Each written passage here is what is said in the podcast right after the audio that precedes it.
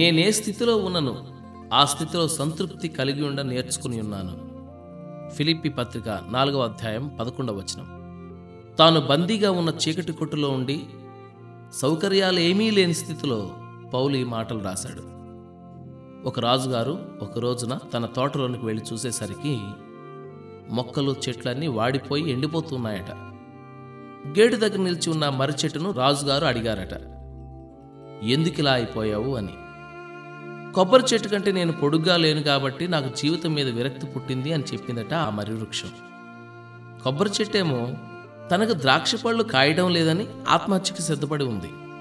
ద్రాక్ష తీగేమో నిటారుగా నిలవబడలేనే అనే దిగులుతో కృషించిపోతుంది బంతి మొక్కేమో తన పూలకి సంపంగిలా వాసన లేదని నిరాహార దీక్షలా ఉంది. చివరికి ఒకచోట సన్నజాజి తీగ మాత్రం నిండుగా పచ్చగా కనువిందుగా కనిపించింది. రాజుగారు అన్నారు సన్నజాజి కనీసం నువ్వన్నా పచ్చగా కళకళలాడుతూ ఉన్నావు. ఈ తోటంతా నిస్పృహ చెందిన మొక్కలే కనిపించాయి.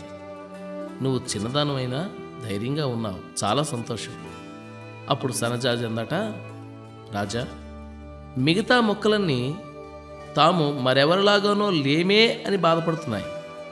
అయితే నీకు మర్రి చెట్టు కావాలనే మర్రి మొక్క నాటావు. ద్రాక్ష కావాలనే ద్రాక్ష తీగ నాటావు. సన్నజాజి కావాలనుకున్నావు కాబట్టి నన్ను నాటావు. అందుచేత నేను సన్నజాజిగానే ఉంటాను.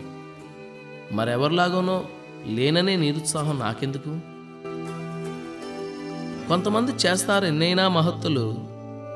పంతమెందుకు నీ పని నీదే? సృష్టి అంతటిలోకి ఎవరు నీ అంత బాగా ఆ పని చేయలేరు.